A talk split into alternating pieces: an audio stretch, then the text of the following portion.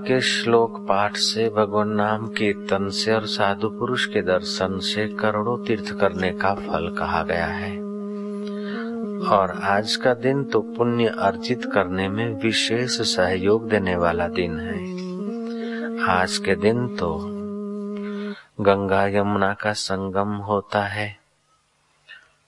प्रयाग में वहाँ भी लोग हज़ारों की तादाद में स्नान आदि करके पुण्य कर्म करते हैं।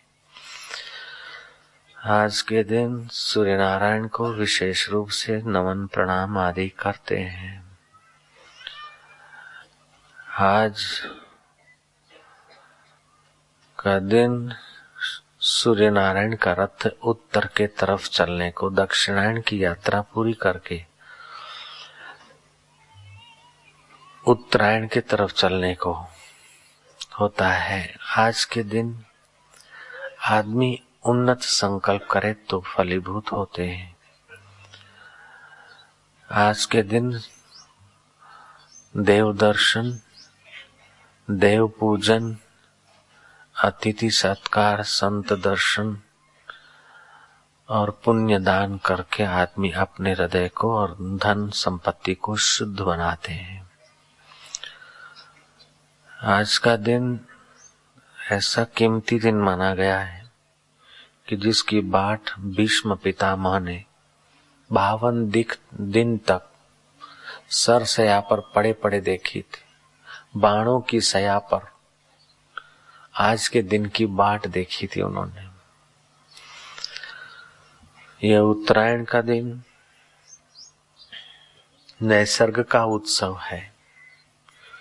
गीता का श्लोक पाठ, भगवान नाम का जप और साधु पुरुष का दर्शन। करोड़ों पुण्य अर्पण कराता है, ऐसा शास्त्र वचन है।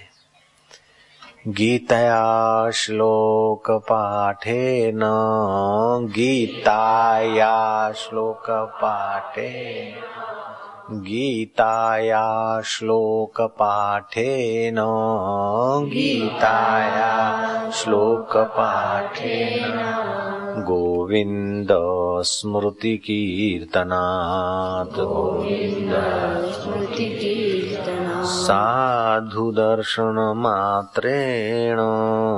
साधुदर्शनमात्रेण। तीर्थकोटिफलं लभेत्। हम लोग भगवान के नाम का कीर्तन तो करेंगे, लेकिन गीता या श्लोक पाठ ही न। गीता के श्लोक का पाठ करेंगे, और आज वही श्लोक का पाठ करेंगे, जिसमें भगवान कहते हैं कि जिस प्रकाश रूप अग्नि, दिन शुक्ल पक्ष और छ मास महीनों वाले उत्तरायण को के अधिपति देवता रहते हैं। उसमें मरकर गए हुए कृत उपासक ब्रह्म को प्राप्त हो जाते हैं। ये छह महीनों के अंदर जो अपने प्रारब्ध वेग से संसार से विदा होते हैं और उन्होंने उपासना किया है। तो वे लोग ब्रह्म परमात्मा को प्राप्त हो जाते, मोक्ष हो जाता है। पिछले छह महीने के अंदर अगर कोई मरते हैं तो उपासना, भक्ति, सेवा आदि की है तो वे लोग चंद्र लोक तक पहुँचते हैं। आपको जो चंद्र दिखता है, वो चंद्र मंडल है। चंद्र लोक नहीं है। चंद्र मंडल विज्ञानी देख सकते हैं, लेकिन चंद्र लोक देखने के लिए सूक्ष्म आँख चाहिए। मरकर जीव चंद्र लोक जाते, वो सूर्य मंडल से भी बहुत आगे है। उसी चंद्र मंडल से चंद्र लोक से अमृत की किरणें बरसती है और उसी से औषधियाँ पुष्ट होती है। पोषणामी औषधि सर्वा सोमो भूतवा रसात्मक। ये जो वनस्पति, धन, धान्य, अन्न आदि, फल आदि पुष्ट होते हैं, उनको चंद्रमा के किरण चाहिए। और ये चंद्रमा के किरण जो बरसते हैं, वो चंद्र मंडल से बरसते हुए दिखते हैं, लेकिन आते हैं चंद्रलोक से। तो मरकर योगी चंद्रलोक में जाता है, भक्त साधारण उपासक। तो उसको चंद्रलोक के सुख वैभव, स्वर्ग आदि का सुख वैभव भोग कर फिर वापस आना पड़ता है। दूसरे जो योगी हैं, कृत उपासक योगी। ऐसे योगी उत्तरायण काल में, उत्तरायण के इन छह मासों का कोई मास हो जठरा प्रदीप हो अग्नि देवता सबल हो शुक्ल पक्ष हो। और उन दिनों में अगर कोई कृत उपासक, अब ध्यान देना बात बहुत सूक्ष्म है, इसको सुनने से भी बहुत पुण्य होता है। आप कृपा करके खूब बारीकी से सुनना। ऐसा सुनने के लिए बहुत बहुत लोग परिश्रम करते। राजे महाराजे राजपाट छोड़कर जब देखते थे कि अंत में ठन ठन पाल होना पड़ेगा तो उसके पहले राजपाट को छोड़कर ऐसा सत्संग खोजने के लिए अरण्यों में भटकते थे। ये तत्व ज्ञान का सत्संग है, कथा नहीं है। ये ब्रह्म साक्षात्कार का सत्संग है। ध्यान से सुनने की ज़रूर कृपा करेंगे। एक होता है परोक्ष ज्ञान और दूसरा होता है अपरोक्ष ज्ञान। आही शरीर ये इंद्रिया मान इससे अलग, उपदेश सुन सुन के आत्मा अलग है और वही मैं आत्मा हूँ, ऐसा तुमने मान लिया है। विश्वास तुम्हारा है। तुमको परोक्ष ज्ञान हो गया, लेकिन अनुभव नहीं हुआ तुमने ध्यान किया है, सेवा की है, सत्कर्म किए हैं और इस बात को तुमने माना है। फिर भी आपको परोक्ष ज्ञान है। तो परोक्ष ज्ञान वाले जो साधक उत्तरायण के पक्ष में अगर शरीर छोड़ते हैं तो वे लोग मरकर अग्नि लोग अग्नि अग्नि के अधिष्ठाता, अभिमानी देव मरकर उनके द्वारा। अग्निदेव की जितनी रेंज है, वहाँ तक लिए जाते हैं। बाद में दिवस के देवता। जैसे ये आश्रम है तो आश्रम का भी कोई मुखिया है, देवता का दो। नगर पालिका है तो नगर पालिका का भी कोई चेयरमैन है। अब ये तो स्थूल बंदे पुतले दिखते हैं, लेकिन वो पुतले उनको देखना है तो सूक्ष्म। योगियों की दृष्टि से, शास्त्र की दृष्टि से ही देखना पड़ेगा।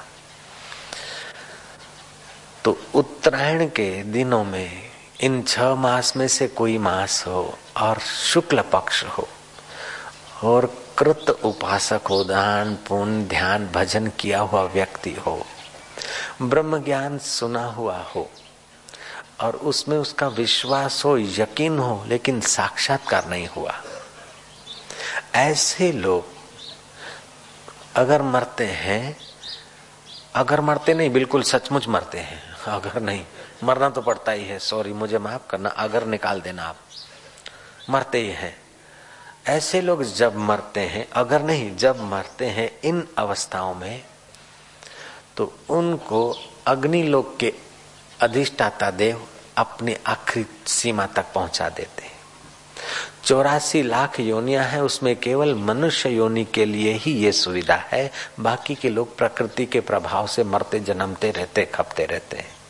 इन बंधनों से पार केवल मनुष्य ही हो सकता है, और ये उत्तरायण और चंद्रायण मार्ग मरने के लिए मनुष्यों के लिए ही उपयुक्त है। दूसरों के लिए तो चाहे कोई दिन हो।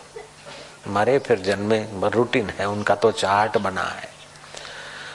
मनुष्यों के लिए ही हिसाब होता है। चौरासी लाख योनिया, पूरी हो बाद में एक चौरासी लाख, एक मनुष्य उन चौरासी में नहीं आता, एक एक्स्ट्रा योनि है मनुष्य देह। चौरासी लाख के अंतर्गत आप नहीं है, उनसे बाहर है। भोग कर बाहर के प्लेटफॉर्म पे है। चाहे तो मुक्त हो जाए, चाहे तो फिर उस चक्राव में जाए। आपको बुद्धि दी है, बुद्धिदाता ने स्वतंत्रता दी है प्रकृति ने। तो जो साधारण जीव खाते हैं, पीते हैं, भोगते हैं और सुखी दुखी होते हैं, और ऐसा ही अगर कोई सुखी दुखी होता है, खाता, पीता, भोगता है, अपने को खपाता है तो मनुष्य शरीर तो है, लेकिन द्विपाद पशु कहा जाता है उसको। दो पैर वाला पशु, जो अपना कुछ देख नहीं सकता है, न पश्यति, अपना कुछ भविष्य का लंबा चौड़ा सोच नहीं सकता। ऐसे पशुओं की बात भगवान नहीं कर रहे हैं। भगवान तो कृत उपासक की और भक्तों की बात कर रहे हैं। द्विपाद पशुओं की बात नहीं कर रहे हैं। जैसे स्कूल, कॉलेज में प्रोफेसर बोलता है तो विद्यार्थी के लिए बोलता है, गंवारों के लिए नहीं बोलता। ऐसे भगवान अभी जो बोल रहे हैं, वो साधकों और भक्तों के लिए बोल रहे हैं, नुगरे लोग या अभक्त लोगों के लिए नहीं बोल रहे तो भगवान कहते हैं कि उत्तरायण मार्ग से गया हुआ योगी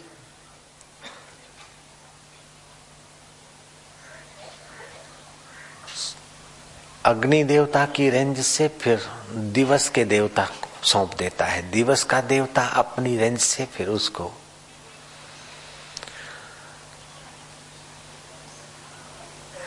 आगे भेजता है। सूर्य की रेंज में और सूर्यलोक का देवता, उसे फिर ब्रह्म लोक भेजने की व्यवस्था करता है और ब्रह्मा जी का जब तक वपु रहता है शरीर तब तक वो ब्रह्म सुख भोगता है, ब्रह्मा जी को जो फैसिलिटियाँ हैं सब की सब वैसी की वैसी उसको मिलती है। केवल सृष्टि करने का सामर्थ्य नहीं, बाकी की सब सुविधाएँ। जैसे आश्रम के गुरु, आश्रम के मकान में, आश्रम के भोजन में, आश्रम के दूध में, जैसे गुरु का हक होता है और खाते पीते हैं, वही दूध शिष्य को मिलता है, वही छाछ वही खान पान, रान। लेकिन आश्रम का वट हुक्म गुरु को ही करने का अधिकार है, शिष्य केवल केवल सुविधाओं का अधिकारी होता है ऐसे ही ब्रह्मा जी के पास वटुकम है सृष्टि करने का, बाकी के जीव ब्रह्मा जी के सुख में साझीदार हो जाते हैं। अगर वहाँ नहीं रहने की इच्छा है, ब्रह्मलोक पहुँचे, लेकिन ब्रह्मा जी का वपु विलय हो, तब ब्रह्म में लीन हो इतना इंतज़ार न करना हो तो ऐसे लोग ब्रह्म सुख भोग कर स्वर्ग आदि का राउंड मारकर फिर आकर जन्म ले सकते हैं। लेकिन उनके लिए कोई बंधन नहीं है। लेकिन जो दक्षिणायन मार्ग से जाते हैं, उनको ब्रह्मलोक नहीं है और उनके लिए जन्म लेना अनिवार्य है। अब इस श्लोक को आप लोग उच्चारे, भगवान के श्री मुख से निकले हुए वचनों को दोहराएँ।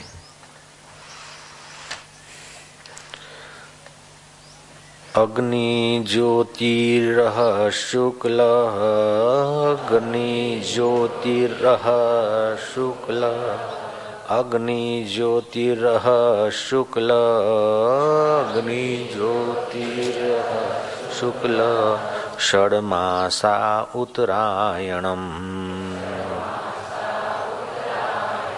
षड्मासा उत्तरायणम्। तत्र प्रयाता गच्छन्ति तत्र प्रयाता गच्छ तत्र प्रयाता गच्छन्ति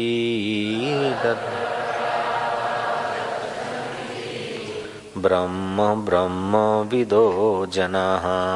ब्रह्म ब्रह्म विदो ब्रह्म ब्रह्म विदो जनाः। जिस मार्ग काल में प्रकाश स्वरूप अग्नि, दिन, शुक्ल पक्ष और छह महीनों वाले उत्तरायण के अधिपति देवता रहते हैं, उसमें मरकर गए हुए कृत उपासक ब्रह्म को प्राप्त हो जाता है। एक होता है अर्ची मार्ग और दूसरा होता है धूम्र मार्ग। अर्ची मार्ग के देवता, अग्नि देवता फिर जीव को अपनी रेंज से बाहर दिवस के देवता को देते और दिवस का देवता शुक्ल पक्ष के देवता को देता है और शुक्ल पक्ष का देवता उत्तरायण के देवता को देता है। उत्तरायण के बाद छह महीने तक के जो भी महीने में आपका शरीर शांत हो तो उत्तरायण का देवता उसे ब्रह्मलोक में सौंप देता है। जो धूम्र मार्ग से मरते हैं, रात्रि की मृत्यु हो, कृष्ण पक्ष हो, दक्षिणायन पक्ष हो तो ऐसे लोग पुण्यात्मा तो हैं, लेकिन ऐसे लोगों को धूम्र मार्ग से जाना पड़ता है। वो धूम्र मार्ग में रात्रि का देवता कृष्ण पक्ष के देवता को सौंप देता है जी और कृष्ण पक्ष का देवता दक्षिणायन पक्ष के देवता को सौंप देता है, और दक्षिणायन पक्ष का देवता चंद्र लोक में उसे भेज देता है। चंद्र जो तुमको दिखता है वो नहीं, ये चंद्र मंडल है, और वह चंद्र लोक है, जहाँ लोक रहते हैं।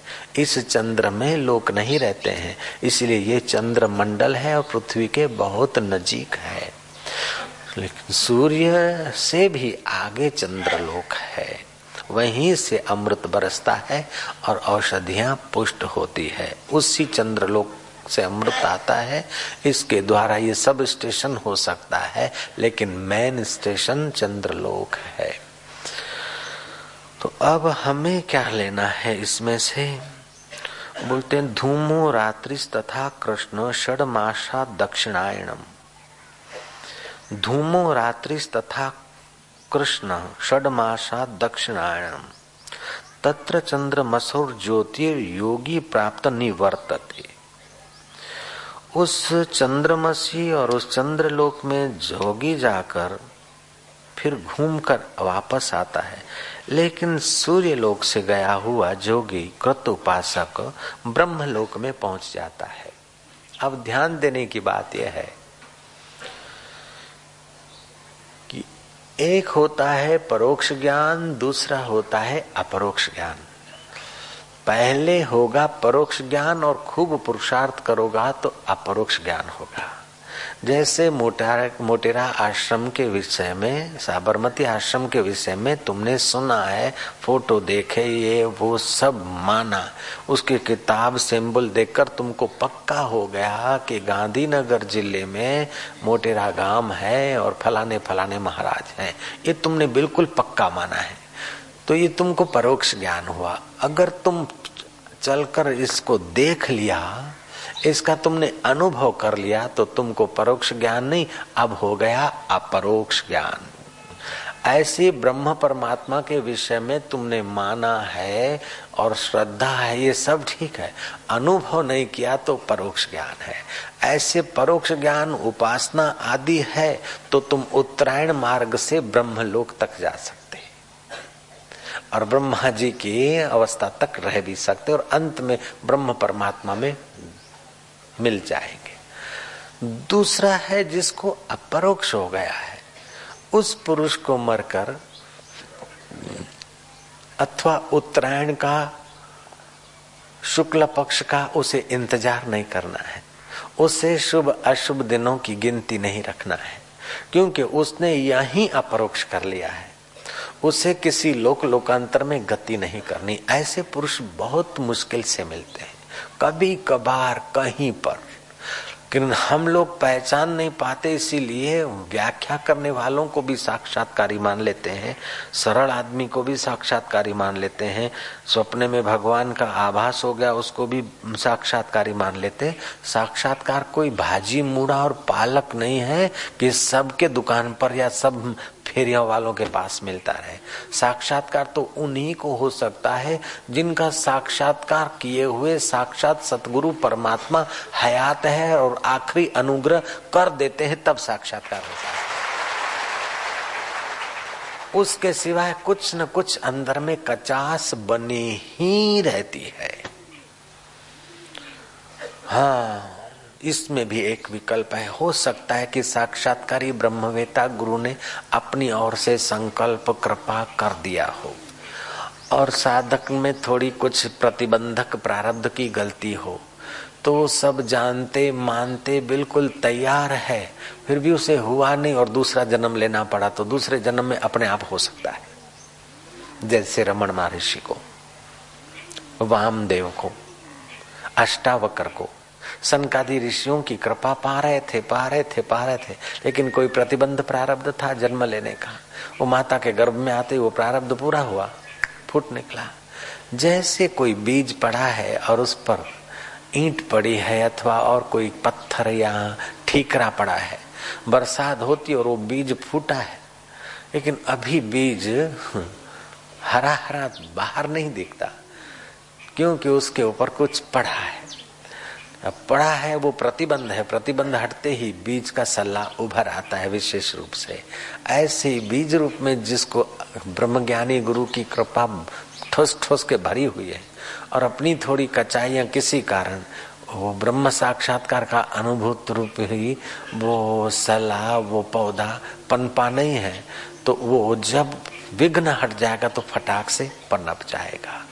तो ऐसे लोग भी कभी कभार कहीं कहीं होते हैं, इसलिए उनके इतिहास में नाम आ जाते वामदेव है, अष्टावकर है, लेकिन लंबी हम गिनती नहीं कर सकते जैसे भक्तमाल के भक्तों की हम गिनती कर लेंगे, सज्जनों की लाइन बंद हम नाम ले लेंगे। ऐसे पुरुषों के उतने नाम हम नहीं ले सकते, ऐसे पुरुष इतने सारे नहीं होते, कभी कभार होते।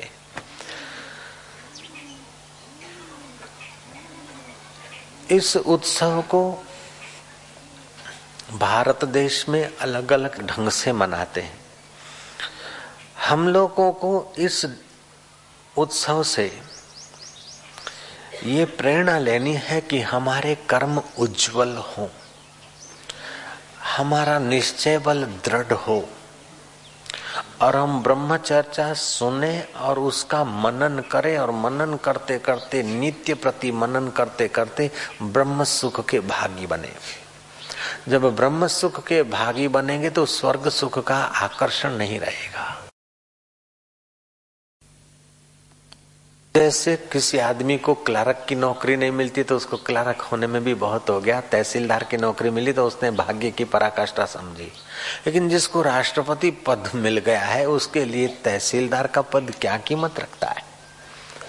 ऐसे ही जिसको आत्मपद की प्राप्ति हो गई, उसके लिए स्वर्ग या तो ब्रह्मलोक कोई विशेषता नहीं रखता।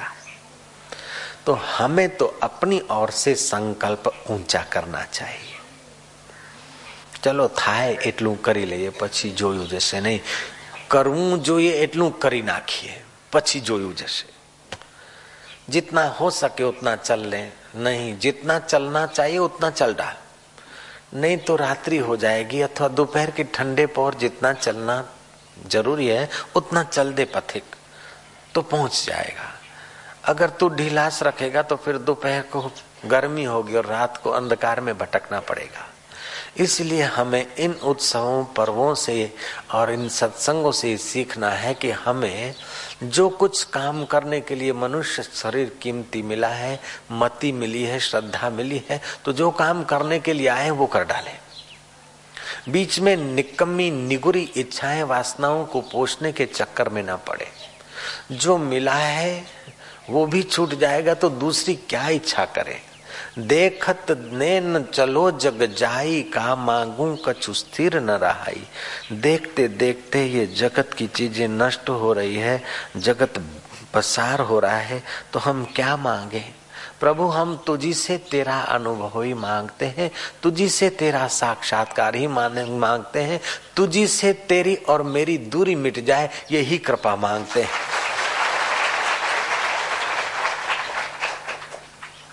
हकीकत में परमात्मा प्राप्ति में कोई देर नहीं और परमात्मा में हमारे में दूरी भी नहीं। फिर भी देर लगती है कि इंद्रियों का आकर्षण, इंद्रियों का विकारी सुख भोगते भोगते हम उसके आदि बन गए। सोचते हैं, जैसे शराबी, शराब पी पी के आदि हो जाता है, बोलता है कि महाराज, रोटी नहीं दोगा तो चलोगा, शराब के बिना नहीं चाले। बीड़ी वाला बीड़ी के बिना नहीं चलेगा, ऐसा मान लेता है। गांजा वाला गांजे बिना नहीं चलेगा। अफीमची बोलता है, अफीम बिना नहीं चलेगा। दो अफीमची थे दोस्त थे, जिगरी दोस्त थे, साथ में ही रहते थे। सुबह सुबह उठे और एक अफीमची ने अपनी बुद्धि का विकास समझा। सोचा कि अपने भी कुछ सोचना चाहिए। इतने सारे लोग सुबह होती और सारे कुछ इधर से, कोई दाएँ से, कोई बाएँ से, लोग भागा भाग करते और चारों तरफ़ भागते। ऐसा तो नहीं होना चाहिए। बुद्धिमान अफिमची हो रहा था। आखिर था तो अफिमची उसकी बुद्धि का दौड़ भी कितना। तो उससे दूसरा चतुर अफिमची बोला के, पागल, इसमें क्या बड़ी बात है? बोले, बड़ी बात नहीं। सुबह लोग उठते हैं और चारों तरफ़ दौड़ते हैं। एक तरफ़ क्यों नहीं जाते हैं? तो दूसरे अफिमची ने कहा कि, पागल थोड़े हैं लोग। एक तरफ़ जाए तो धरती झुक जाएगी, इसलिए चारों तरफ़ जाते हैं। पहला अफिमची अपने को विचारक मानता है। क्योंकि इतने सारे लोग क्यों चारों तरफ़ जाते हैं? कुछ तो विचार हो रहा है। लोग बेवकूफ़ हैं और खुद बुद्धिमान हुए जा रहा है। लेकिन दूसरे बुद्धिमान ने कहा कि तू बेवकूफ़ है, तुझसे ज़्यादा बुद्धिमान मैं हूँ। अगर चारों तरफ़ जाए तो धरती झुक जाए। उन दोनों की बुद्धि पर जैसे तुम हँसते हो, ऐसे ही परमात्मा को पाए हुए ब्रह्मवेता महापुरुष तुम्हारी मतियों पर भी खूब हँसते रहते हैं यार। नारायण नारायण नारायण नारायण। कबीर जी ने वो हँसी अपनी भाषा में कही। कबीर जी कहते हैं, सुन सुन बत्तियाँ, आए मोए हँसी। सुन सुन बातें मुझे हँसी आ रही। कोई बोलता है, ये करना है, वो करना है, दुखी हूँ, ऐसा हूँ। है तो मुक्त आत्मा, चैतन्य, शुद्ध बुद्ध, ईश्वर और इसमें रत्ती भर, ब्रह्म और इसमें रत्ती भर दूरी नहीं। फिर भी दीनहीन हो रहा है, भयभीत हो रहा है, लाचार हो रहा है, घबरा रहा है, किसी के मरने से परेशान हो रहा है, किसी के आने से खुश हो रहा है। हकीकत में इसे अपना पता नहीं। मानव तुझे नहीं याद है, तू ब्रह्म का ही अंश है। कुल गोत्र तेरा ब्रह्म है, सद ब्रह्म का तू वंश है। संसार तेरा घर नहीं, दो चार दिन रहना यहाँ कर याद अपने राज्य की स्वराज्य निष्कंटक जहाँ। तेरा निष्कंटक स्वराज्य है, जहाँ दुनिया के सब सैनिक और यमदूत यमदूतों का बाप तेरा बाल बांका नहीं कर सकता है, वो तेरा राज्य है यार। उस राज्य को तू पाले तो तू निहाल हो जाएगा। तेरी मीठी निगाह जिन पर पड़ेगी, वे भी पुण्यात्मा होने लगेंगे, वे भी निष्पाप होने लगेंगे। ब्रह्म ज्ञानी की दृष्टि अमृत वर्षी तू उस ब्रह्म परमात्मा का ज्ञान पाले, तेरी दृष्टि से अमृत बसेगा। स्वर्ग का अमृत नहीं आत्मानंद का अमृत। स्वर्ग का अमृत पीते हैं पुण्यात्मा लोग। पुण्य खर्च करके स्वर्ग का अमृत पीते हैं, लेकिन तेरी निगाहों से ब्रह्म रस का अमृत टपकेगा, जो दूसरों के पाप नष्ट करेगा और हृदय में शाश्वत सुख के गीत गुंजा देगा। ऐसा तू अमृत बरसाने वाला हो। हे अमृत बरसाने वाले, देवताओं के अमृत को लज्जित कर रहे, ऐसा अमृत बरसाने वाले मानव, तू अपनी महिमा में जाग।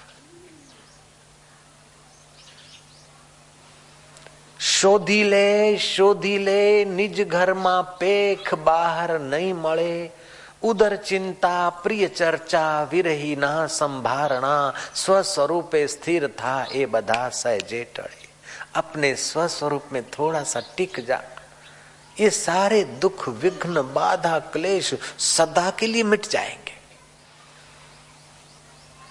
विवेकानंद ने ठीक कहा है लाखों वर्षों से मानव जाति धरती पर पैदा होती होती मरती चली गई। बड़े दुर्भाग्य की बात है कि मानव आज तक अपनी महिमा में पूरा नहीं जगा। आज तक उसने अपने घर का पता नहीं पाया। वो कम वक्त समझता कि ये मगन निवास मेरा है, फलाना व्हाइट हाउस मेरा है, फलाना ब्लैक हाउस मेरा है। ये तेरे हाउस नहीं, ये तो शरीर के हाउस है। तेरा हाउस ऐसा है कि पूरा ब्रह्मांड उसमें तिनखे जैसा बासता है। तेरा हाउस वो है यार।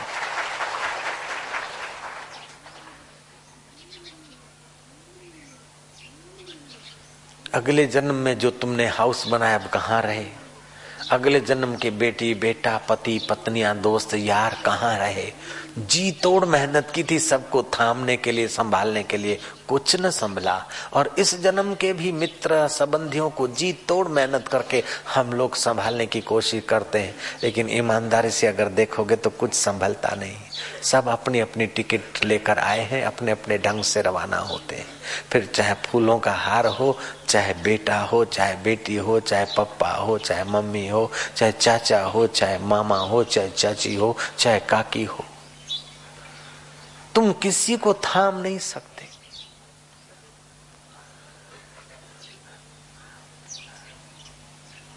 एक वस्तु होती जो उत्पन्न होती है और दूसरा तत्व होता है जो स्थायी होता है। स्थायी आत्मा है और उत्पन्न होती है वस्तु और संबंध।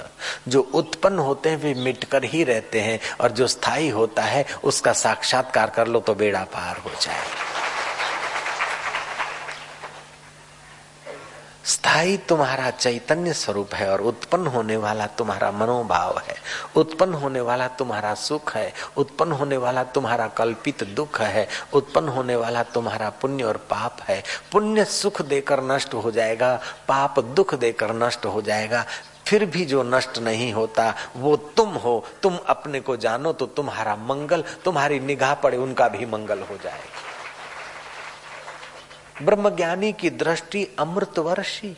ब्रह्मज्ञानी अनाथों का नाथ, ब्रह्मज्ञानी का सब ऊपर हाथ। ब्रह्मज्ञानी की मत कौन बखाने, नानक ब्रह्म ज्ञानी की गत ब्रह्म ज्ञानी जाने। ऐसा ब्रह्म ज्ञान पाने का अवसर मानव को मिला है। और क्या खिलौने संभालता है बेचारा? जो साथ में लाया नहीं था, साथ में ले नहीं जाएगा, उन्हीं चीज़ों की माया में ऐसा तो अपने को हम लोग खपा देते हैं कि जिस स्थायी तत्व को समझने के लिए मती मिली थी, उस मती का दिवाला निकाल दिया। आटा, निमक दनिया पुदीना सोचने में, ईंट, चूना, लोहा, लक्कड़ का भाव याद रखने में और उनकी मिश्रण करके हवेलियाँ बनाने में उस मती को खर्च दिया। और बहुत कोई आगे बढ़ा तो देश और परदेश में फिक्स डिपॉजिट करके मती को खपा दिया। जितना जितना संसार की वस्तुओं को भीतर से प्रेम करेंगे, उतना उतना हम छोटे हो जाएँगे। और जितना जितना सत्य स्वरूप ईश्वर को प्रेम करके सच्चा व्यवहार करेंगे, उतने उतना आदमी बड़ा हो जाता है।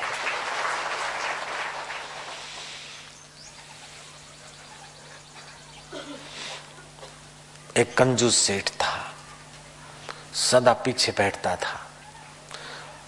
एक दो सत्संग सुना और उस कंजूस सेठ की मति में प्रकाश हुआ और वो भगवतीय मार्ग में अपना तन को, मन को, धन को सत्कर्म में लगाता रहा। बाबा जी ने उसको बुलाया, बोले, आगे बैठा कर। किसी शिष्य के मन में हुआ कि देखो बाबा जी भी इस धनवान का खुशामद तो करते हैं, मानना पड़ेगा। उस मूर्ख के मन में हुआ कि धनवान की खुशामत करते हैं। बाबा ने देखा कि ये सत्संग सुनने के बदले, पुण्य कमाने के बदले कहीं पाप के खाई में न गिरे। बाबा उसके मनोभाव को जान गए। बाबा ने कथा में कहा कि हम धनवान का स्वागत नहीं करते। धनवान को आगे नहीं बिठाते, त्यागियों को आगे बिठाते थे। धनवान तो वो पहले था कम वक्त लेकिन धन को पकड़ रखा था, धनवान हो रहा था, पीछे ही बैठा था। जब धन का उसने त्याग किया, तब मैंने उसका आदर किया है, मूर्ख। जब अहम का त्याग करता है, नम्रता से आता है, बुहारी लगाता है, सत्कर्म करता है, सेवा करता है और दूसरों को सत्कर्म का फ़ायदा मिले, सत्संग मिले, ये सोचता है, अपना समय का त्याग करता है, भोगों से बचाकर अपने धन का थोड़ा कुछ त्याग करता है। हमने तो त्याग का ही आदर किया, बेटा, हम रोज त्याग के गीत गाते हैं तो हम धनवान का आदर कैसे करेंगे? हम तो त्याग का ही आदर करें, उसने त्यागा है तभी उसका आदर हुआ है। त्याग का आदर होता है, भोगी का आदर नहीं होता है, योगी का पूजन होता है, भोगी का पूजन नहीं होता नारायण नारायण नारायण नारायण। श्री कृष्ण पांडवों के साथ अमरकंका इलाके में पहुँचे। वह अमरकंका इलाका राजा पदम का था, पदम राजा बड़ा बलवान था। बलवान होना कोई बड़ी बात नहीं, लेकिन सदाचार का बल कुछ निराली बात है। वो बलवान तो था, युधिष्ठर जैसा सदाचार, हरिश्चंद्र जैसा सदाचार का बल उस अभागे के पास नहीं था। पांडवों को देखा और पांडवों के साथ अगले जन्म की केतकी दक्ष की मानस पुत्री, जो द्रौपदी होकर अवतरित हुई है किसी श्राप के कारण, उन पाँच देवताओं के साथ जी रही है। उसका रूप लावण्य और तेज देखकर उस राजा की नज़र बिगड़ी। द्रौपदी को अपनी पत्नी बनाने के सपने साकार करने के लिए उसने सब कुछ करना चालू कर दिया। अमरकंका में श्री कृष्ण के कृपा पात्र पांडवों को उनसे युद्ध करना पड़ा। और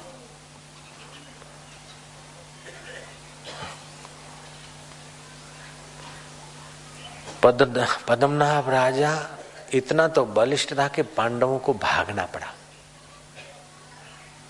जयराम जी की। श्री कृष्ण ने इस बात को जाना। श्री कृष्ण ने पांडव से पूछा कि तुम कैसा भाव करके युद्ध करने गए? हमने तो ये निश्चय किया था। या तो पद्मनाभ रहेगा, या तो हम रहेंगे। कृष्ण ने कहा, मूर्ख हो तुम। तुम जो बोलते हो, उसके पीछे तुम्हारा संकल्प पैदा होता है। तुम अगर ढीला बोलते हो तो संकल्प ढीला होता है, और तुम जब दृढ़ता से बोलते हो तो संकल्प दृढ़ होता है, अथवा संकल्प दृढ़ता से होता है तो आवाज़ दृढ़ निकलता है। एक दूसरे से जुड़े हुए हैं। अभी तुम ये कहो कि पद्मनाभ नहीं रहेगा, हम ही रहेंगे। या तो पद्मनाभ जीतेगा, या तो हम जीतेंगे। या तो पद्मनाभ रहेगा, या तो हम रहेंगे। ये बेवकूफ़ी के संकल्प ने तुमको भगाया है। जाओ, पक्का निर्णय करो, ज़ोर से कहो कि पद्मनाभ नष्ट होगा। हम ही रहेंगे। पद्मनाभ को नष्ट करेंगे। हम ही रहेंगे। और ऐसा संकल्प दोहरवाकर श्री कृष्ण ने भेजा और वो विजेता हो गए। पद्मनाभ मर गया और द्रौपदी का पिंड छूट गया। ऐसे तुम भी काम क्रोध, लोभ, इच्छाएँ, वासनाएँ रूपी पद्मनाभ, तुम्हारी मति रूपी द्रौपदी को अपने अधीन करना चाहते हैं। और आप रोज सुबह दोहराओ। एक दिन नहीं तो दूसरे दिन दूसरे दिन नहीं तो तीसरे दिन, तीसरे नहीं तो चौथे, पाँचवें, पच्चीसवें दिन आपका संकल्प दृढ़ हो जाएगा। तो आपके पीछे पड़ा हुआ पद्मनाभ जो आपकी मति रूपी द्रौपदी को अपने अधीन किया हुआ है, उसकी अधीनता छुड़ाकर आपकी मति मति दाता तक पहुँचाने में आप सफल हो जाएँगे।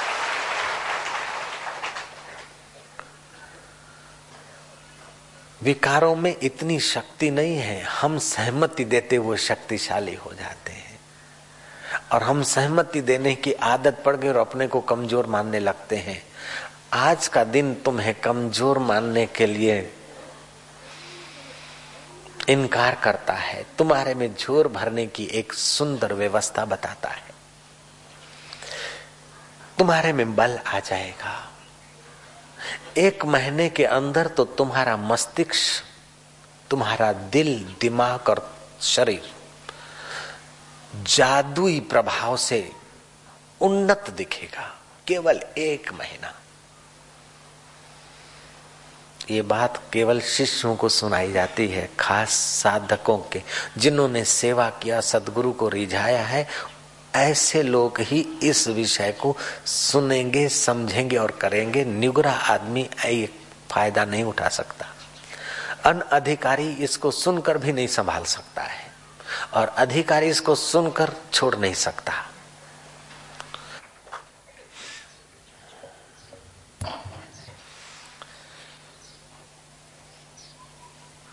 अपने जीवन में बल की आवश्यकता है। सबड़ो करे ते जाए ने धोल तमाचा खाए। डुबड़ो करे सबड़ो दुबड़ो करे ते जाए ने ढोल तमाचा खाए। सबड़ो कहे ते थाए ने ढोल नगारा वागे। बल ही जीवन है, दुर्बलता मौत है। विवेकानंद की भाषा में अगर मुझे कहना हो तो यूँ कहना पड़ेगा કે દુર્બળ મનના માનવીઓ જ કોકડા વળી વળીને ખૂણામાં મરી જાય છે. સમાજમાં રીત રિવાજો પ્રમાણે તો ઢળી શકતા નથી ને ઢળતા રહે. પણ બલવાન માણસ જ સમાજના અમુક નાના સરખા કલ્પિત રીત રિવાજોને તોડીને નવો ચીલો પાડે છે. આ તો વીર પુરુષો જ પાગ આગળ ધરીને બહાર નીકળે, બાકી બાયલાઓનું કામ નથી. એક્સક્યુઝ મી માફ કરજો વિવેકાનંદ કહેતા હતા હું કોઈને બાયલો કહેવા માટે આવ્યો જ નથી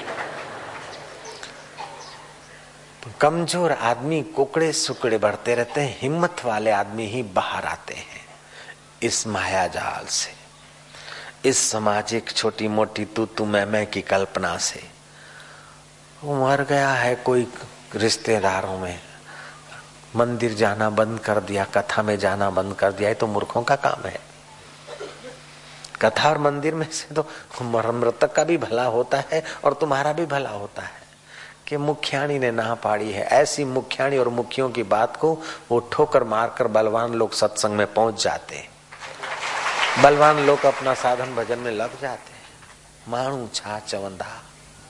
सच चवंदे यार रुसंत रुसन फणी ॾींदे वार खुसंत खुसन सच चवंदे यार रुसंत रुसन पर सच्चा यार रुसंदा कोन हूंदा भाड़िया से रुसंदा सच्चा कॾहिं रुसंदा ई कोन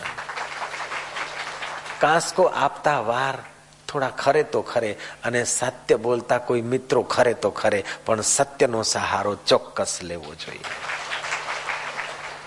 फणी ॾींदे वार खुसन त खुसन, सच चवंदे यार रुसन। त रुसन एक महीने में जादुई असर कर दे ऐसा प्रयोग है। तुम तुम्हारे पूजा रूम में अथवा पूजा राम रूम के बाहर, जहाँ सूर्य के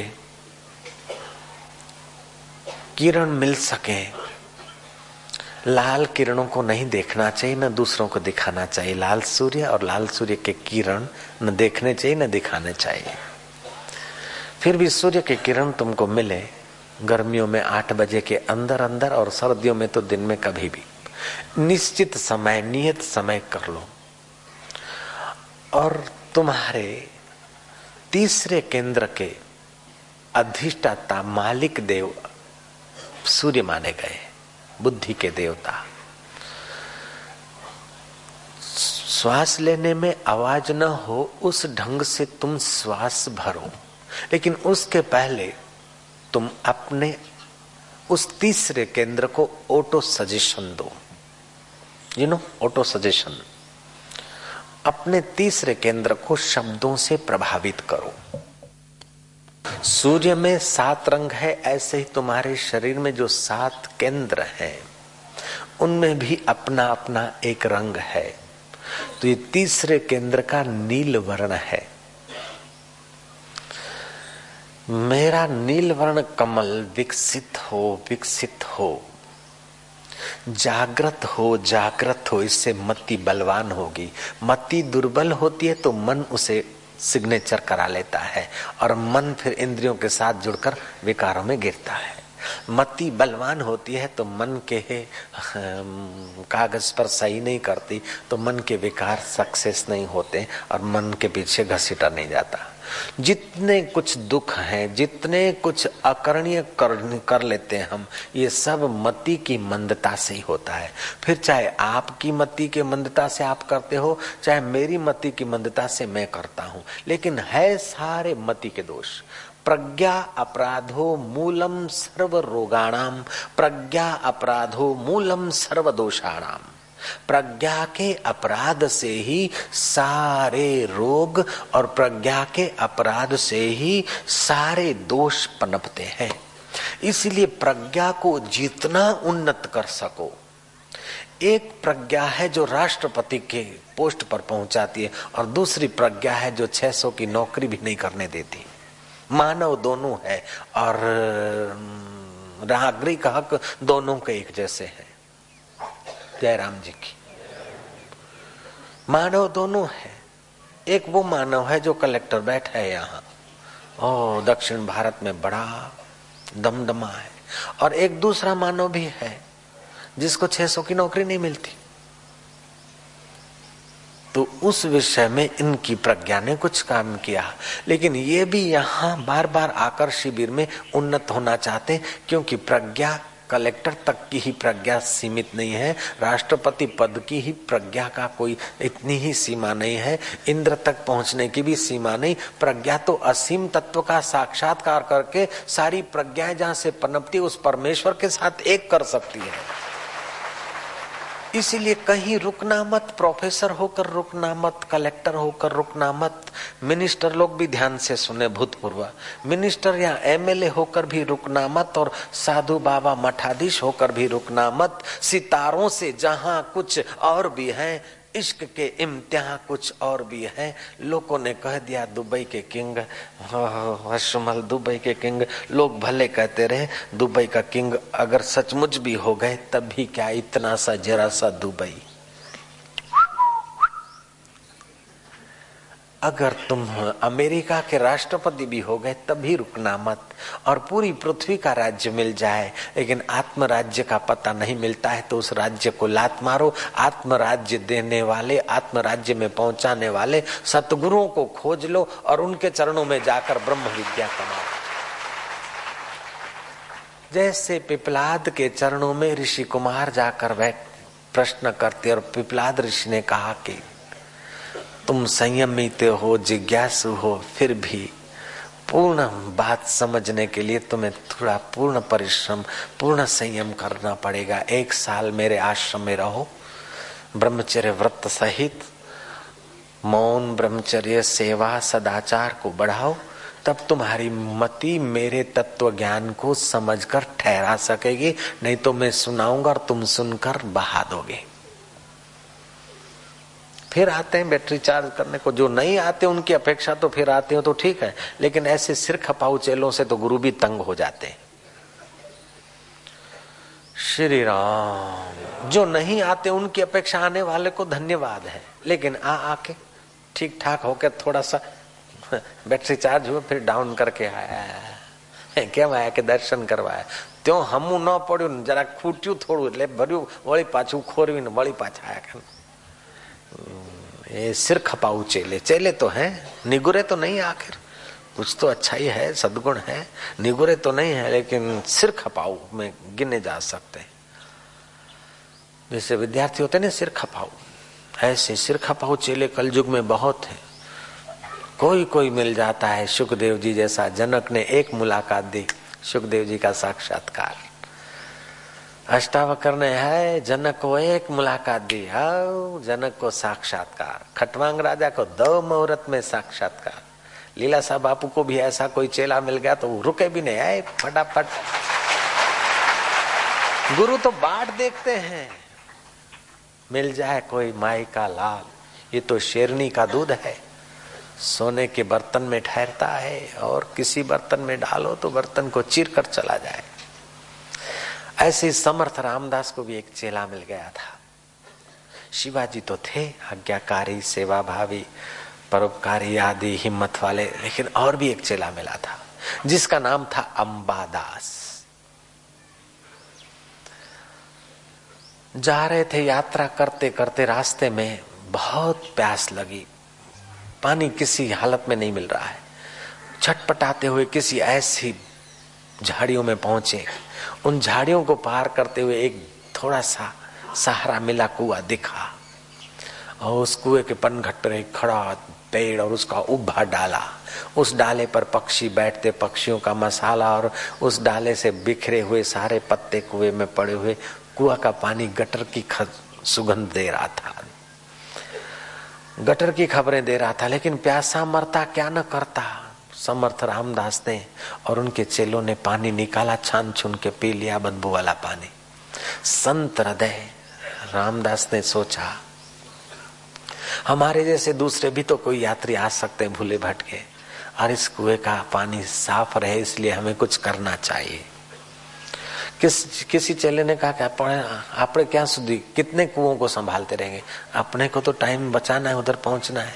समर्थ ने कहा, नहीं अपने पशु नहीं स्वार्थी। अपने तो मनुष्य है। दूसरों के हित के लिए कुछ हो जाए तो क्या फ़र्क पड़ता है? एक चेले ने सोचा हो जाए तो ठीक है लेकिन ये जब तक पेड़ ज़िंदा है डाला यूँ खड़ा है तब तक अपन साफ़ भी कर ले कुएँ को तो दो दिन में पत्ते गिरेंगे और पक्षियों की गंदगी गिरेगी बिष्टा खराब हो जाएगा। समर्थ ने सोचा ये हाँ, बात तो ठीक कहते हो लेकिन डाल ये पेड़ कट जाए इतना डाला तो गुरु जी जो काटेगा, वो पहले कुएँ में जाएगा। उबा है। गुरु ने कहा, ये बात भी सही कहते हो।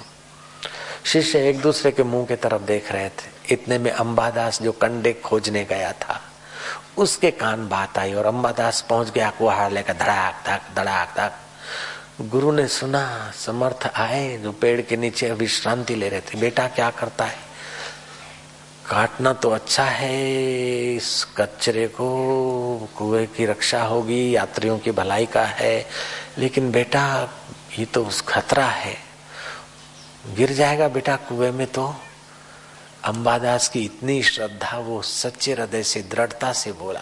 जैसे कृष्ण ने दृढ़ता से पांडवों को दूसरी बार भेजा और विजय होकर आए, ऐसे वो पहली बार ही दृढ़ता से बोला। गुरुदेव जो भाव सागर से निकाल सकते, वो गुरुदेव की इनके काम में, गुरुदेव की इच्छा पूरी करने में, अगर मैं कुएँ में भी गिर गया तो मर थोड़े जाऊँगा, वहाँ से भी तो निकल सकता हूँ। बोलो।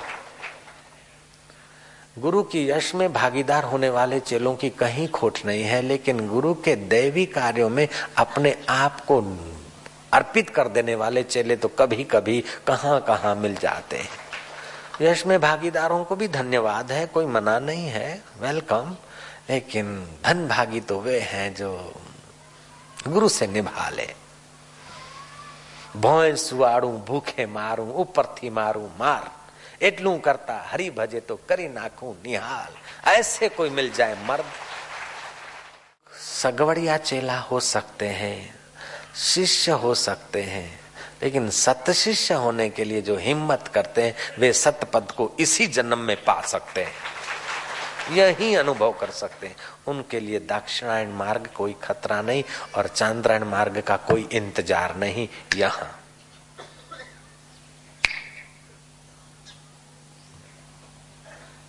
મુવા પછીનો વાયદો નકામો કો જાણે છે કાલ आज अत्यारे अब घड़ी साधु जो लो नगदी रोकड़ माल तुम्हारे नगद पर ब्रह्म परमात्मा के साक्षात्कार को यहीं कर लो फिर चाहे तुम्हारा शरीर चांडाल के घर में अथवा वैश्या के बिस्तर पर अथवा काशी में या तो समाधि करते हुए मंदिर में कहीं भी तुम्हारा शरीर पड़ता है तुम्हें उसकी कोई फिक्र नहीं तुम्हें कोई खतरा नहीं अन्यथा मरने के पहले धूमस छा जाता है मति के ऊपर।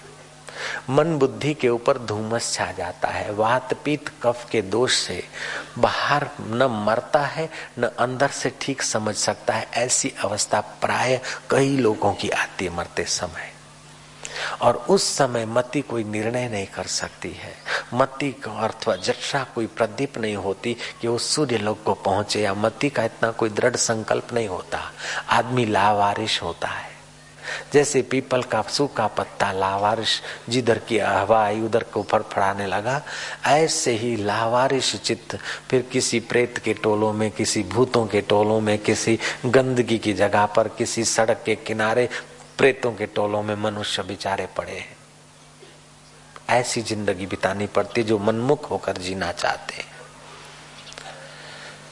नुगरे का नहीं कोई ठिकाना, चौरासी में आना जाना, यम का बने मेहमान, सुन ले चतुर सुजान, निगुरा नहीं रहना।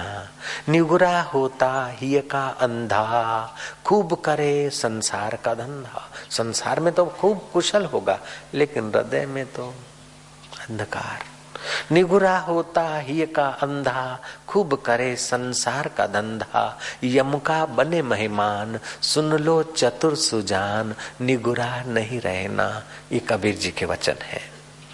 श्री राम जी के गुरु वशिष्ठ महाराज थे और कृष्ण जी के गुरु सांदीपनी थे।